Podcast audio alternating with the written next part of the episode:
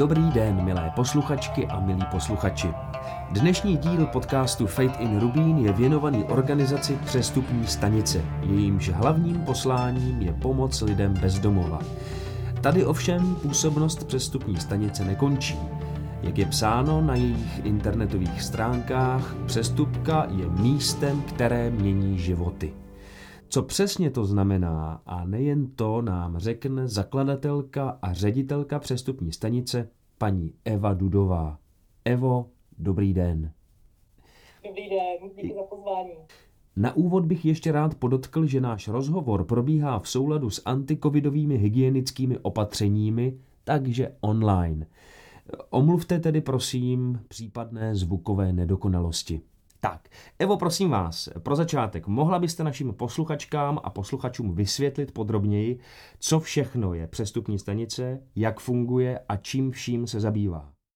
Tak, přestupní stanice je sociální podnik, to znamená, že zaměstnáváme lidi, kteří jsou primárně bezdomova nebo v nějaké formě nouze, nebo jsou bezdomovectvím ohrožení Zároveň to jsou nejenom lidi, kteří jsou bezdomová, ale třeba i nějakou kombinaci nebo více do kombinací trestní minulosti, drogové minulosti a nebo duševního onemocnění, což všechno komplikuje ten návrat z ulice zpátky. A naši kolegové tady fungují jako prodavači v tom obchodě, který máme, nebo v těch dvou obchodech, co máme.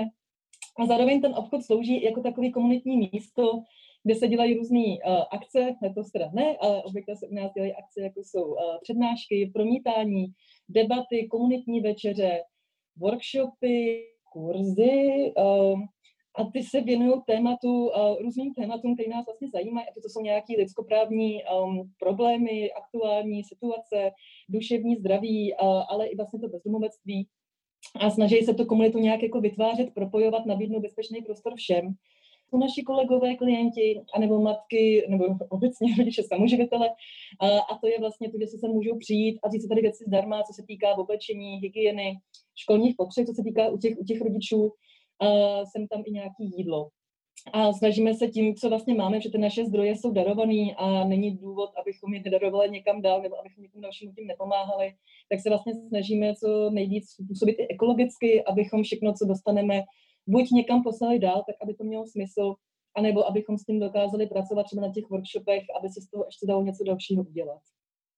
A jak konkrétně přestupní stanice pomáhá lidem v těžké životní situaci? To, co my těm lidem primárně nabízíme, to nejzásadnější, je vlastně bezpečné místo. Takže sem k nám přicházejí a mají, mají svý místo, což je důležitý mít svý místo pro každého z nás. Mají naší důvěru, což je extrémně důležitý po všech zkušenostech, které na té ulici zažili.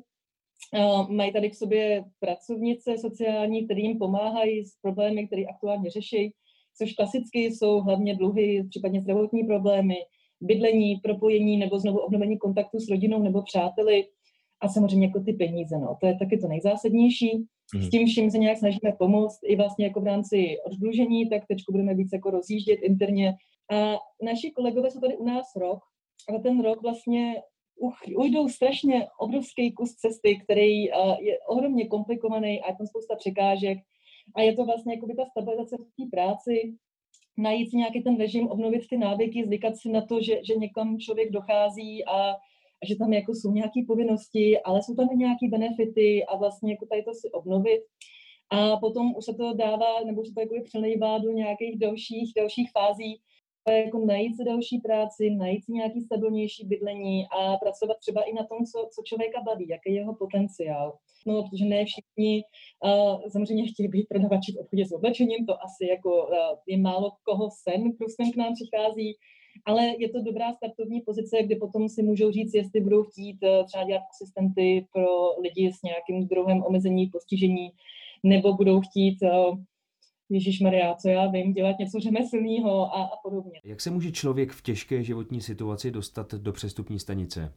Vy si ty lidi nějak vytipováváte nebo chodíte za nimi do terénu? Uh, úplně ne. My teďko, teď aktuálně chodíme do terénu, ale to daný pandemii, uh, což je novinka, kterou jsme vlastně začali na jaře, jinak jsme terénu vůbec nechodili. Víme, že jsou organizace, které to dělají mnohem líp než my a, a neměl se ten důvod, protože to vlastně, co my, na koho se soustředujeme, jsou lidi, kteří um, který jsou silně motivovaný z té ulice odejít. A to je, to je hrozně potřebné, aby vlastně jsme se jako na sebe napojili, ale ne tím, že chodíme po té ulici a říkáme, hele, pojď do práce, bude to fajn, budeš mít nějaký peníze, ale spíš tak, že buď dostáváme nějaký typy od spolupracovníků z jiných organizací, anebo ty lidi už nám i chodí sami. Kolik klientů, Evo, vlastně u vás aktuálně? Teď máme uh, čtyři, jo. Teď, teď máme čtyři klienty, um, ještě nedávno jsme měli pět, ale to se úplně nepovedlo, to kolegyně um, to, to, ne, to vlastně nevydrželo tak dlouho. Uh, s tím, že my jsme otvírali letos uh, vlastně 14 dní před nouzovým stavem jarním a uzavíráním obchodu, tak jsme otevřeli tady tu pobočku v centru, abychom právě rozšířili pracovní místa.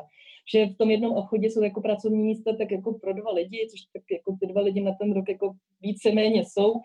Teď máme vlastně čtyři lidi a za ty tři roky, co fungujeme, jako jsme nějak zaměstnali, nebo mě se teď jako chci říct, nám je prošlo, ale to zní hrozně blbě. Teď se prostě zaměstnali uh, 12 lidí který se z té ulice snažili dostat, dostali tu šanci, pokoušeli se o to, um, až na jednu paní věřím, že se to, jako myslím, to povedlo všem, mám pocit, že jako všichni to zvládli, ale se to prostě, se to, i když teď taky otázka, jak to vypadá aktuálně, když ta pandemie zrovna probíhá, jestli si všichni udrželi domov a tak.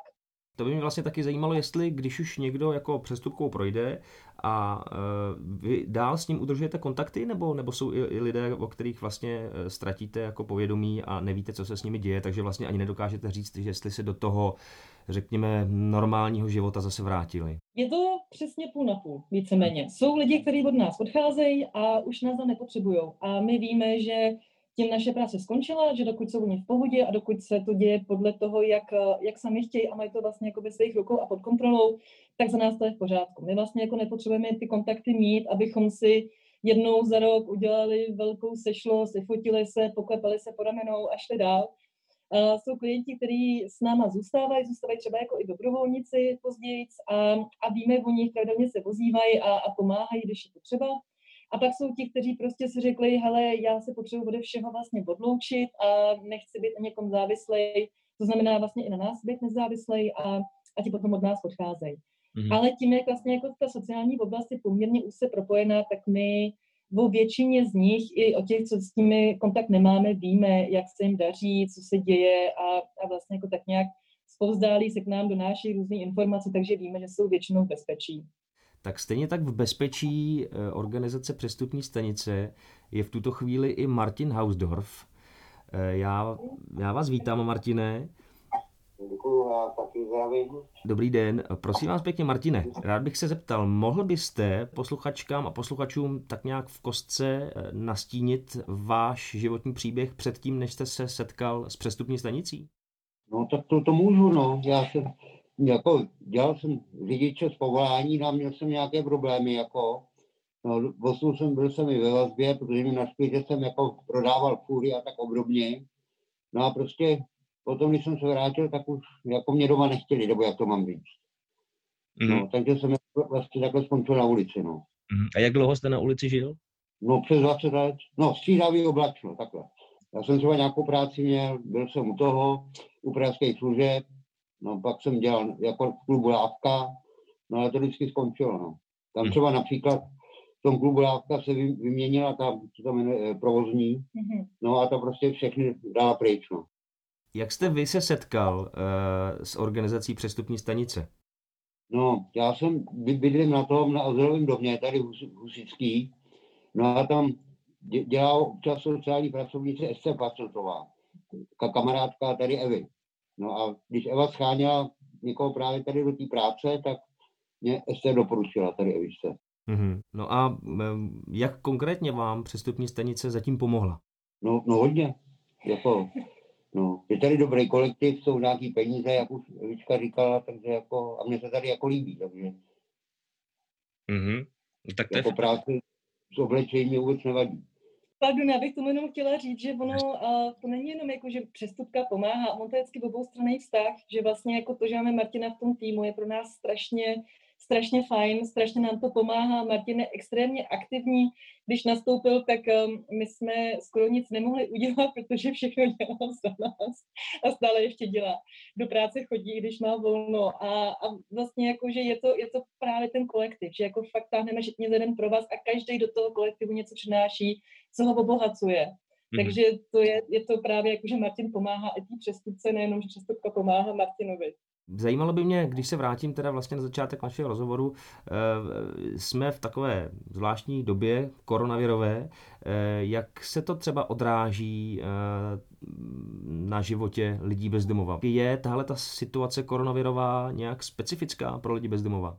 No, já si myslím, že ne. Já si myslím, že spíš jako oni na, na těch centrech, ty lidi, jako aby se nikde jako necourali, nebo jak to mám říct, tak je tam prostě tak nějak přijímají. Já jsou nějaký ty nocehárny otevřený dřív, ty by jinak byly od prosince, tuším. Mm-hmm. Tak je to, my jsme otevřený teďka už. A ještě jsem, to jsem jenom zaslech, jsou nějaký dva hotely, které byly jako prázdný, tak tam ty lidi můžou být. Mm-hmm.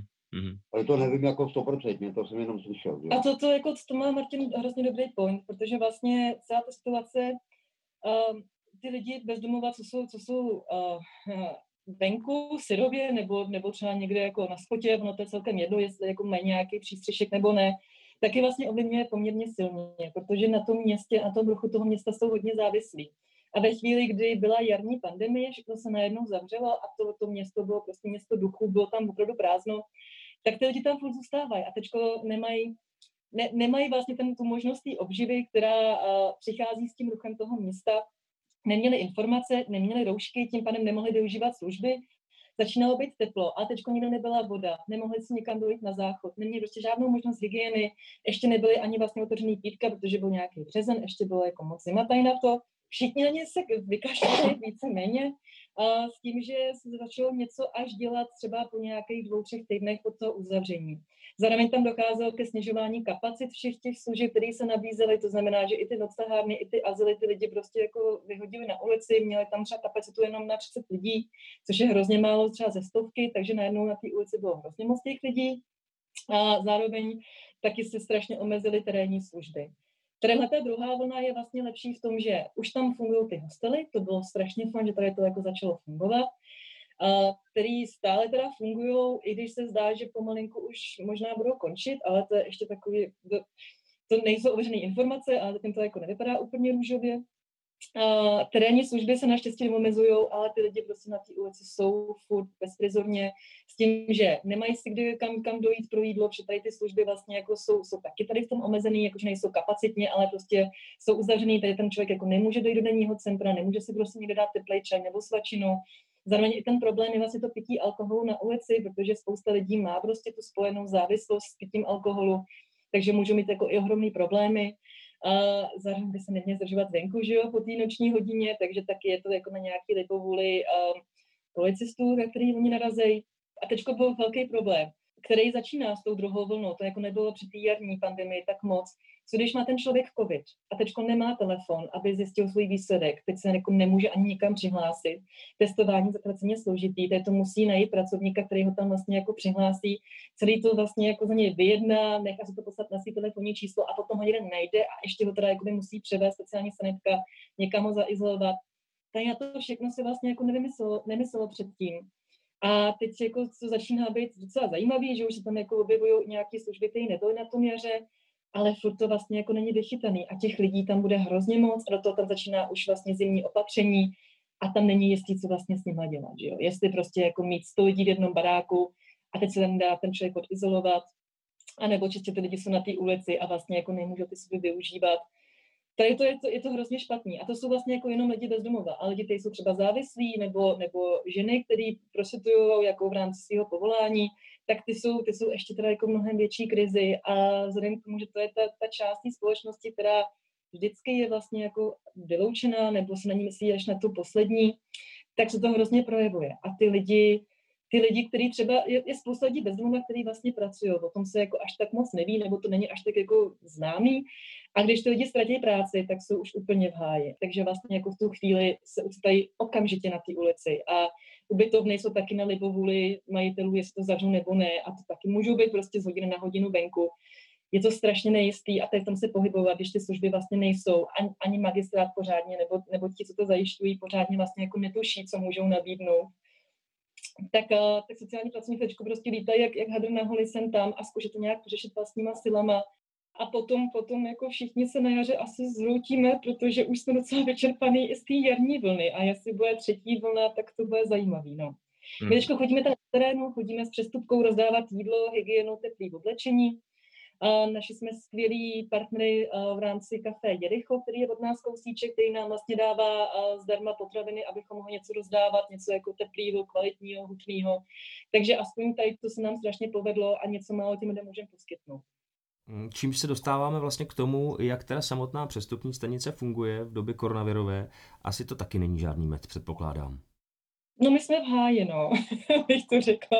Abych to řekla naplno, tak uh, ta jarní pandemie nás uh, hodně skojila, ta nás vlastně finančně vysála, protože jedna, která se strašně nepovedlo to, že my jsme otvírali 14 dní předtím, než se zavíralo a to ještě nebylo jistý, jestli něco bude zavírat a tak jsme otevřeli druhý obchod, nabrali jsme dvakrát tak větší tým a najednou jsme se ocitli ve chvíli, kdy platíme dvakrát tolik a zároveň kompenzace, eh, který stát nabízí, protože naši lidi jsou tady na poloviční úvazky, tak eh, na ty kompenzace vlastně nedosáhne nikdo, krom Martina, jako jedinýho z týmu 11 lidí, tak Martin teda bude kompenzován, ale, ale nikdo ostatní tady to vlastně jako nezvládá, protože ty podmínky nesplňuje od nás. A tak se stalo, že my jsme stáli tím rozhodnutím, že prostě jo, můžeme zavřít a prostě těm lidem jako říct, hele čau, jak si poraďte, ale to není to co, to, co my děláme a my potřebujeme, aby to dělo byly bezpečí. Takže jsme všem uh, platili nějaký, jako sice teda snížený, ale platili jsme mzdu, což znamenalo, že jsme vyčerpali veškerý finanční pouštář a v srpnu jsme zjistili, že jako fakt krachujeme, že dáme tak možná měsíc a díl už ne. A to se teda spustila obrovská vlna solidarity, kdy jsme tady to ohlásili veřejně, že jsme na tom fakt špatně. A to, nám, uh, to nás podrželo ty další dva měsíce. Teď vlastně aktuálně probíhá z uh, aukce benefiční, kde se dražejí věci slavných lidí a vlastně z té dražby tak jako chceme jednak jako za, zalátat tu díru, co nám tam ještě potom jaře zbývá, připravit se na to, co nám tam zbyde potom podzimu a uh, uvidíme, co nás napadne na jaře, abychom nějak přežili, ale je to fakt jako, že teď třeba víme, že vydržíme tři měsíce. A co bude za tři měsíce, je naprosto nejistý, protože minigranty na ty nedosáhneme, nedostáváme žádný dotace do státu, žádný vlastně jako ani, ani uh, státní městský granty a, a jsme závislí na tom prodeji těch služeb a toho zboží, co máme. Takže fungujeme teď přes e-shop a modlíme se, že budou Vánoce a lidi na to se vzpomenou a tím nás jako podpořejí. Ale, ale jestli ne, tak naše budoucnost je jako fakt měsíc k měsíci se to strašně houpe. Teď mhm. třeba díky ty aukci jsme si jistí, že to dáme do ledna. Konec ledna je pro nás taková jako hraniční, no. Milí přátelé, posluchačky, posluchači, to je apel na vás, na nás, na všechny. Pojďme pomoct organizaci přestupní stanice. Eh, Eva nám eh, by nám mohla říct, jak přesně, kde najdeme informace, jak pomoci? Jo, my jednak uh, jednak bychom byli rádi, kdyby se podívali na náš e-shop, který pravidelně tam dáváme spoustu věcí a furt ho zlepšujeme a zlepšujeme, tak abyste taky z toho i něco měli.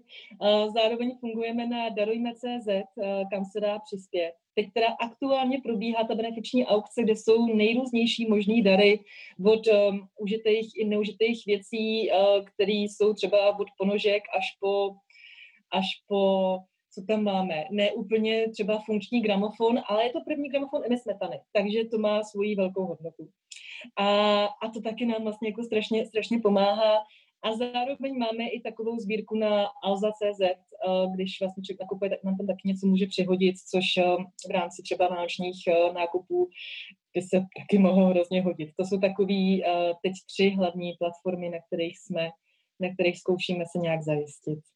Ano, plus předpokládám, že e, můžou lidi vás podpořit přímo finančním darem asi na konkrétní účet, e, který no, máte uveden na stránkách. Připomeňme ty stránky, je to přestupní stanice CZ. Přesně tak. Ano, přestupní stanice.cz. Podpořit přestupní stanici se rozhodlo také A Studio Rubín, když jí chtělo věnovat výtěžek z listopadového představení inscenace Obludov. Vzhledem k vládním protikoronavirovým opatřením se ale inscenace neodehraje a tak zatím přestupce věnujeme alespoň tento díl našeho podcastu.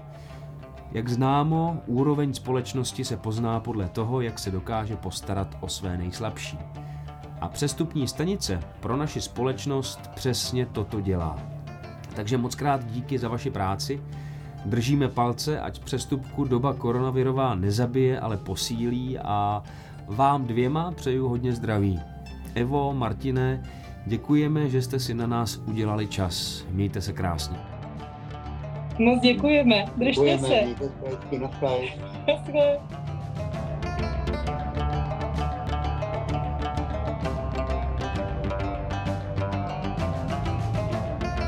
Jak už jsem se zmínil, listopadové představení divadelní inscenace a studia Rubín Obludov mělo být beneficí pro přestupní stanici.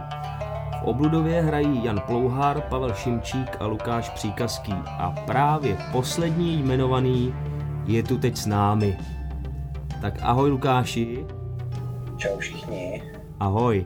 Lukáši, jak se vlastně máš teď v době koronavirové, která divadlu moc nepřeje?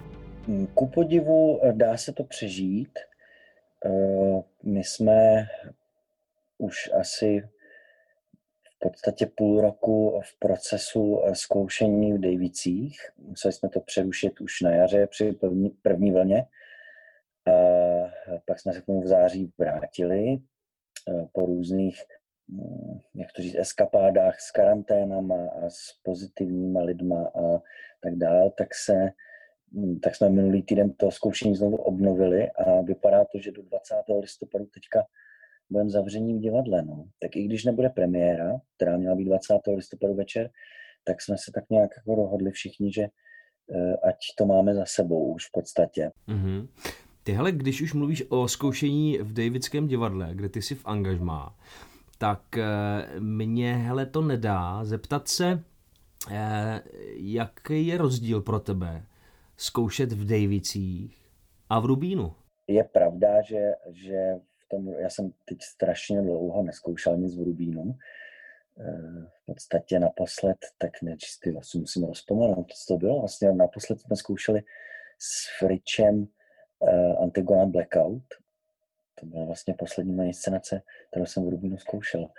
Rozdíl, rozdíl tam je určitě v, tom, že, že uh, tak nějak je to takový jako volnější, protože uh, co se týče třeba, když, když se vezmeme toho Friče, kterého oba známe velmi dobře, tak uh, většinou to v tom Rubínu probíhalo tak, nebo aspoň co jsem já vždycky zažil, že uh, se domluvil nějaký čas, který, který všichni mohli, když, když se mohlo dopoledne, tak to samozřejmě byla velká výhoda. No a pak se tam postupně všichni jako scházeli a dejme tomu, že jsme na to měli třeba měsíc, tak těch eh, eh, prvních, první týden se tak nějak jako mm, tak se četlo, že jo, a kecalo, pak ten druhý týden se nějak, tak jsme se tak jako scházeli, jakože zkoušeli a ve většině případů spíš neskoušeli. No a pak jsme to prostě za poslední týden všechno dohnali a většinou z toho vznikl jako super kus. Tím pádem je ti tak nějak jako asi vlastnější to, ten proces rubínovský, chápu to správně? Já jsem obecně, jsem si uvědomil, že já vlastně, když to tak jako na sebe prozradím, tak já vlastně nerad zkouším. To znamená, že i pro tebe se dá říct, je Rubín srdcovka. Ano, je to tak. Ehm, Miluju zkoušení v Rubínu Ano, a miluju hraní v Rubínu. tak to je skvělé pro naše posluchače. Budeme se těšit na další kus, který jistě velice brzy v Rubínu naskoušíš. A já mám na tebe jednu věc. Jo. Já když jsem procházel web přestupní stanice, tak jsem si na e-shopu nemohl nevšimnout, e, že si s touto organizací vlastně svázán i jinak, než, než jenom přes to benefiční představení obludov, e, které zhatila korona, ale které věříme, že se uskuteční jindy, hned jak to bude možné, že si s tou organizací svázán ještě vlastně co by model. Je to tak? Ano, teď, teď, teď, teď doufám, že máš na mysli, že eh, fotím nebo, nebo respektive poskytuju svůj trup eh, k navěšení různých eh, různého oblečení a, a to se potom dává na e-shop. Je to tak, je to tak, přesně toho jsem si všimnul. A e, nutno podotknout, pro ty, co to neznají, tak vlastně na těch fotkách e, máš uřízlou hlavu, takže kdybychom se neznali, tak e, vlastně bych si neřekl, že to je Lukáš Příkazký, ale vzhledem k tomu, že se známe, tak mi stačila jedna fotka, e, kde vlastně hlava nebyla useklá celá, byl tam jako e, kus brady, pusa, možná nos a já už jsem si řekl, a tak to je Lukáš. No tak eh, jak ty se do, do, téhle, do téhle role dostal, Lukáši? Eh, vlastně fotomodel, fotomodel bez hlavy eh, pro neziskovou organizaci Přestupní stanice, to je, to je krásná role. Já jsem absolvoval teprve jedno focení. Dostal jsem se k tomu takovým způsobem, že moje žena pracuje pro přestupní stanici. Jeden den, to bylo, mám pocit, třeba i před 14 dněma už, Eh, já jsem ji doprovázel mm, na Žižkov, kde, kde je pobočka přestupní stanice a tam je sklad. A eh, ona mi dala za úkol, abych tam eh, vytřídil nějaké knížky, které se mají tam buď prodávají v tom obchodku, nebo se dávali na ten e-shop. A já jsem to měl tak nějak jako rychle hotové, protože vlastně většina těch knížek byla, byla akceptovatelná pro ten e-shop, tak jsem tam tak byl plonkovej, tak, tak mě ta její kolegyně Sára, která fotí a má to na starosti, tak mě poprosila, jestli bych, eh, abych tam tak jako nestál zbytečně, tak eh, jestli bych se na sebe ne, neoblíkl nějaké věci a že, že by mě vyfotila. A já popravdě řečeno jsem, jsem nejdřív si myslel, že, že, eh, že chtějí jakoby celou postavu, včetně, včetně té tváře a pak jsem až zjistil, že ona to vlastně řeže a že potřebuje opravdu jenom, jenom jako trup, na který, to, na který ty, my jsme fotili mám pocit košile zatím jenom, tak na který to navěsí. Tak možná, že až budou v kolekci v prodeji klobouky, tak že se dočkáme i tvé hlavy. A do budoucna asi, asi bych, bych určitě jakoby popůjčil i tvář úplně v pohodě té přestupní stanici. Jo, takže mm, chystáš se... Nebo respektive tvář jako svoje, svoje tělo jako od, od eh, temene až po paty. Tak. Mm-hmm. No a uh, sám to jako naťuknul, myslíš si, že je teda i na stole minimálně z té strany, nebo jestli třeba už došlo mezi tebou a přestupní stanicí k nějakému, nějakému jednání, že by si jako zaštítil, jak se to tak dělává, že, eh, že známí umělci zaštítují prostě eh, jaké organizace, propůjčí jim právě svou tvář, kterou ty si jim zatím nepropůjčil a e, jakoby se za, za ně postaví a taky jim vlastně dělají dobré jméno? Rozhodně, rozhodně to je, to je myslím, všechno v budoucnu se, se doladí ale asi eh, je teď na místě připomenout, že ona vlastně taková, takový mini propůjčení probíhá. S okolností dneska se od eh, vlastně 12 do půlnoci, takže ještě je čas. Nevím, jak se to bude vysílat, asi, asi už to uh, jako nikdo nestihne a už to bude v podstatě vydražené, neboť uh, tam probíhá uh, takzvaná po, pouliční online aukce, kde spousta dalších jako mnohem, mnohem slavnějších a mnohem, mnohem známějších osobností a já nevím, od herců počínaje přes dokumentární režisérka Třeštíková, nevím, muzikanti, zpěváci, tak všichni da, darovali v podstatě nějakou věc do, do té aukce a ta tu lze vydražit a vlastně tím pádem přispět na, na další fungování eh, tady té eh, de facto neziskové organizace. Daroval si i ty nějakou svou věc do aukce? Eh, daroval. Ve směs se očekávalo, nebo, nebo spousta, spousta lidí darovala svoje oblečení, ale já jsem se rozhodl, že tam daruju takovej, eh, nebo, nebo poskytnu do dražby dvě věci a jedno z nich byl je obraz takový. Je to vlastně ak- akrylovými barvama na plátno, myslím, že to je rozměr, rozměr nějakých 30 nebo 40 na 40, teď nevím. Taková, tak, takový výjev, jako úvodní políčko komiksu, který zatím nevznikl, ale eh, je to takové, takové křiklavé, barevné Eh, jmenuje se ten obraz To dáš. Eh, pak tam jsou ještě ponožky, takový komiksový, eh, které, které vlastně mi přišlo, že to s tím souvisí a je to aspoň vkus oblečení, tak to, tam, to jsem tam taky věnoval s podpisem. A je, ještě k tomu osobní předání. No, když už o tom mluvíš, tak to je vlastně e, zajímavý poznamenat. Myslím, že se to o tobě úplně neví, tak jako všeobecně, veřejně, ale eh, já, jak tě znám, tak to eh, samozřejmě vím. ty, jak už teda jako je pochopitelný z toho, co jsi, co jsi říkal, vlastně svoje umělecké přetlaky e, vnášíš nejenom do divadla a, a, a před kamerou, e, ale i na plátno. Ty prostě maluješ, je to tak? Je, je jako pravda, že ten obrázek, který já jsem tam věnoval, ten, ten je signovaný je tam datum 2013, což je teda hodně, hodně dlouhá doba už.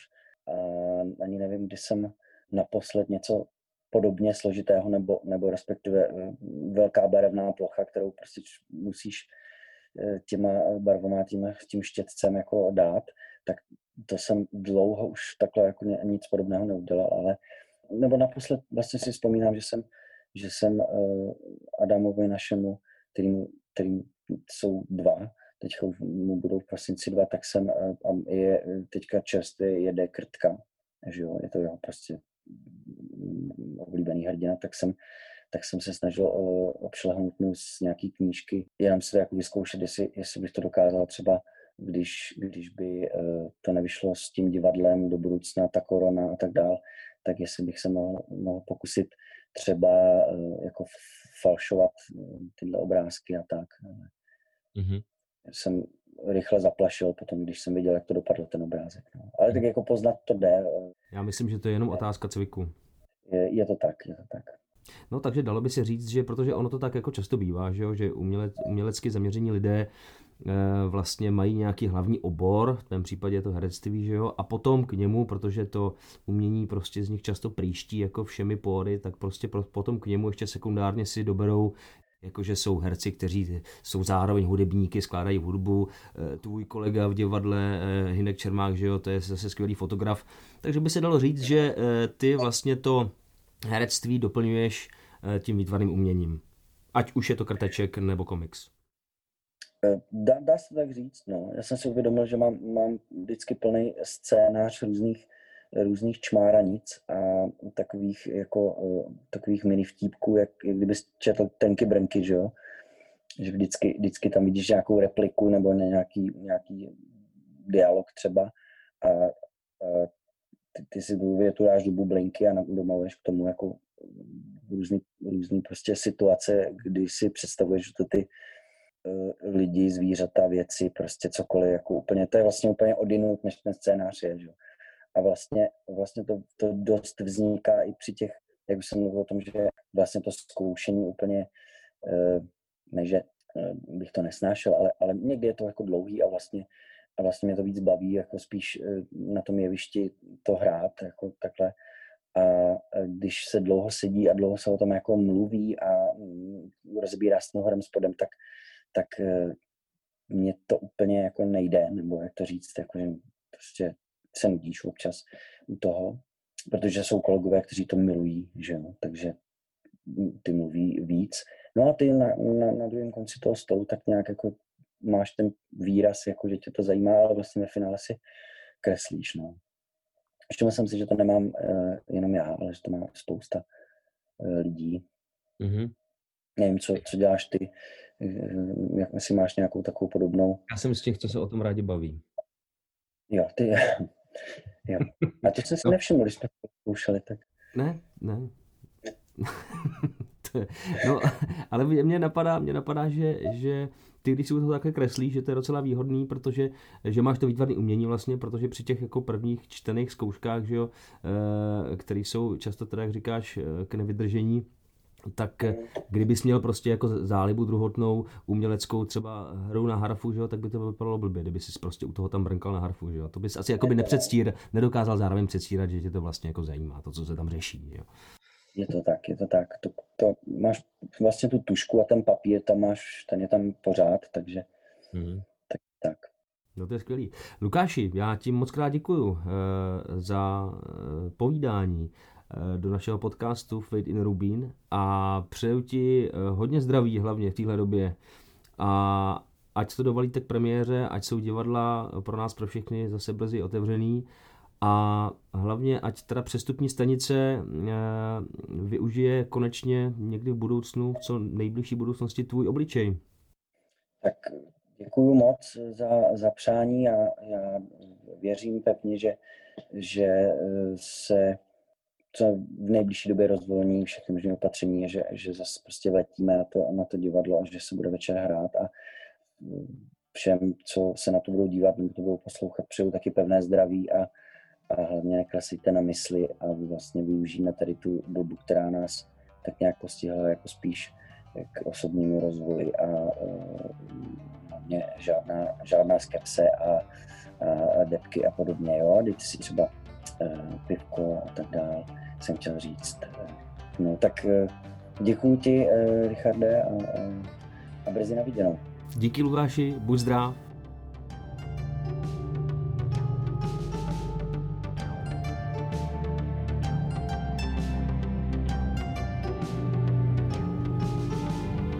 Tento díl podcastu Fate in Rubín o přestupní stanici končí. Připravili ho pro vás Richard Fiala, Jiří Ondra a mistr zvuku David Oupor. Kdo si všimnul nové variace na naši podcastovou znělku, kterou pro nás skládá Vašek Hoskovec, má bod. A kdo navíc nějakým způsobem podpoří přestupní stanici, má body dva. Hawk. A za týden. Naschledanou.